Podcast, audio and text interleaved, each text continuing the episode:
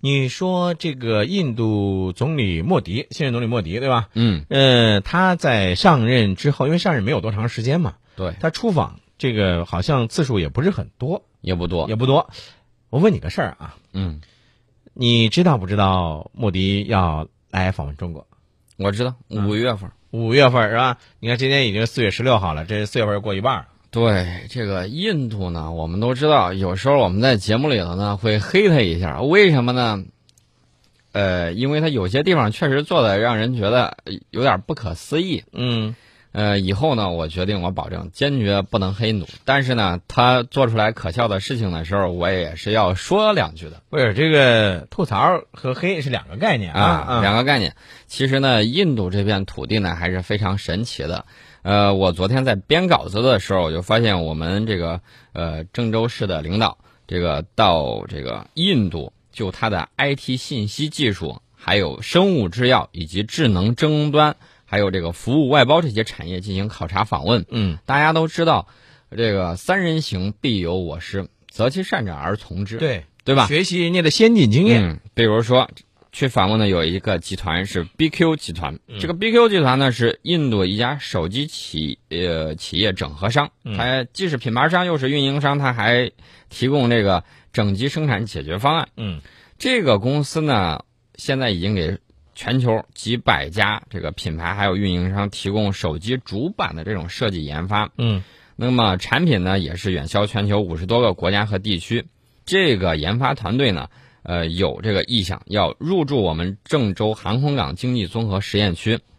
而且签了战略合作协议。其实呃，你刚才说在说到印度的时候，我就在想，印度其实它真的是一个神奇的国家，有它落后的一面，但是也有它先进的一面。比如说，印度的这个 IT 产业很发达的。对，有亚洲硅谷之称的，对就是印度的班加罗尔，这个是印度的第三大城市。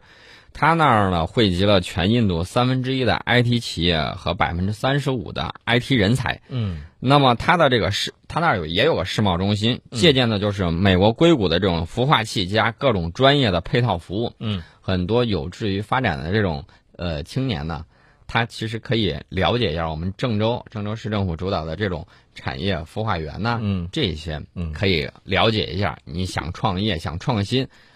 都会有相关的法律政策，你可以去咨询，也有相关的资金，你可以去使用。对，还有咱们说到这个航空港的这个建设，航空港的这个发展啊，呃，其实现在这个现代的这个世界的这种运输业，它和以往不一样了。从过去的靠这种这个呃人人人体马拉的这种呃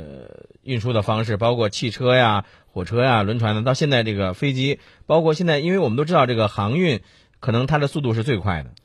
对，这个南亚它有一个重要的航空枢纽，就是印度的海德拉巴国际机场。呃，它这个海德拉巴呢，就在印度的中部地区，嗯它的运营是印度的海德拉巴国际机场有限公司在运营。那么我们就这个新郑州的这个新郑国际机场，啊，要开通航线，在客货运领域都要开展这种全方位的深度合作。另外呢，还要提醒大家一点，现在的这个电商啊，发展的非常的迅速，嗯而且呢，这个电商的发展离不开基础设施的这种建设，嗯，没有高速公路路网，没有高速铁路，你这个货流啊，你这个物流啊，嗯走不了那么快，嗯，那么我们也看到了，呃，我如果没有记错的话，应该是郑州呃有一个搞一个电商是什么？反正就是从这个清关的时候、特别快，嗯，然后你海淘产品的时候，大家都知道海淘有的时候需要等上一个月，对对对短的时候要嗯等一个星期。现在据说啊，一天你就可以拿到。 你还记得那个电视上那个广告吗？海淘的那个广告，小龙女和这个杨过在那个古墓里练，等到这个呃送的货面膜呃都送到的时候，海外代购的面膜送到的时候，小龙女的这个脸已经变成了包子了，是吧？已经用不成了。这个当然，这个广告啊有它的创意在里头。嗯另外呢，我昨天在这个编稿子的时候啊看到了一个新闻，就是一季度的时候，我市对外贸易保持快速增长，啊，进出口和这个进出口呃进出口总额居六中部六省嗯省会城市第一名。嗯，那么我但知道大家可能对这个数字啊，呃，觉得有点这个啊、觉得数字有点枯燥，啊对对对，但是数字呢很说明问题。我想给大家说的什么呢？前一段儿大家知道，我们河南的一家制造柴油机的嗯，厂子，没错然后呢，那个柴油机就出口给俄罗斯，装到它的导弹巡逻艇上了。对，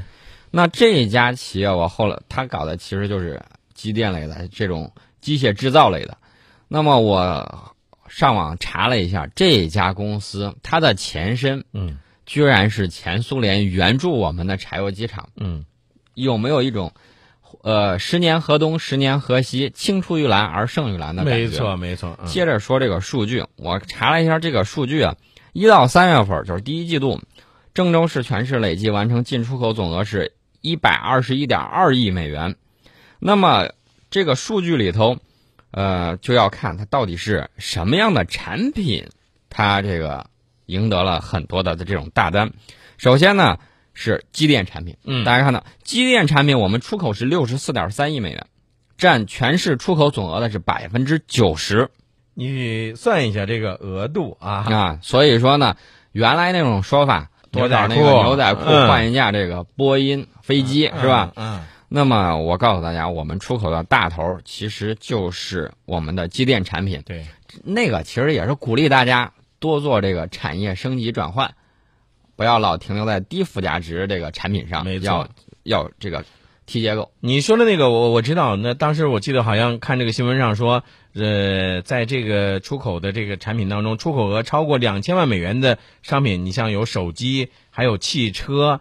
包括汽车底盘等等。你说这些以前都是大家可能想着，哎呀，这些都是从国外进口过来，那现在你看见没有，我们开始出口了。对，这个就是在不断的发展变化。嗯然后呢，如何让我们的这种制造业啊，从这种已经占领了中低端市场，如何以后占领高端市场，这个需要这个企业家们啊加大努力。嗯，在刚才说到了这个我们和印度的这个呃关系的时候啊，我看到在微信平台上呢，这个孙月清呢，呃，发来一条信息，我们来听一下孙月清他说了点什么。我觉得我们中原，我们郑州跟印度是比较有缘分的。早在大唐的唐朝的时候，一代高僧玄奘就历尽千辛万苦，赶到了印度的纳兰陀寺，拜佛求经，历经十几年取得真经，然后回来就是传法。而据考证呢，这个玄奘在历史上是确有其人，而且这个人的故乡不远，就在许昌，就在许昌。所以说，我们这个河南中原跟印度是非常有缘的。哎，这个苏老师问问一下，呃，孙月清说的这个呢，是这个中印古代的时候友好交往的一个例证。这个那和么咱们说到其的实这个唐三藏不是一回事儿，呃，是一回事。 是一回事儿。其实呢，我想要说，他说的这个年代还是有点近了。嗯，最早的其实是最早的交往啊，比较有名的地方是我们的洛阳白马寺。嗯哎，对，这个呢是呃，这个佛经啊，嗯，第一次到这个中原地区，到中国来，嗯哎，就放到那儿了。这是有中国佛教祖庭和师源之称。嗯，那么这个年代可是比那个早，那个以那个时候是汉朝对啊。，另外呢，我要纠正孙月清一点对啊，啊，你。是不是你家有亲戚是许昌，或者你是许昌的？你给人家改到这个你给人家改了，首先洛阳人民就不太愿意，人家是洛阳偃师人，哎，偃师，你知道吗？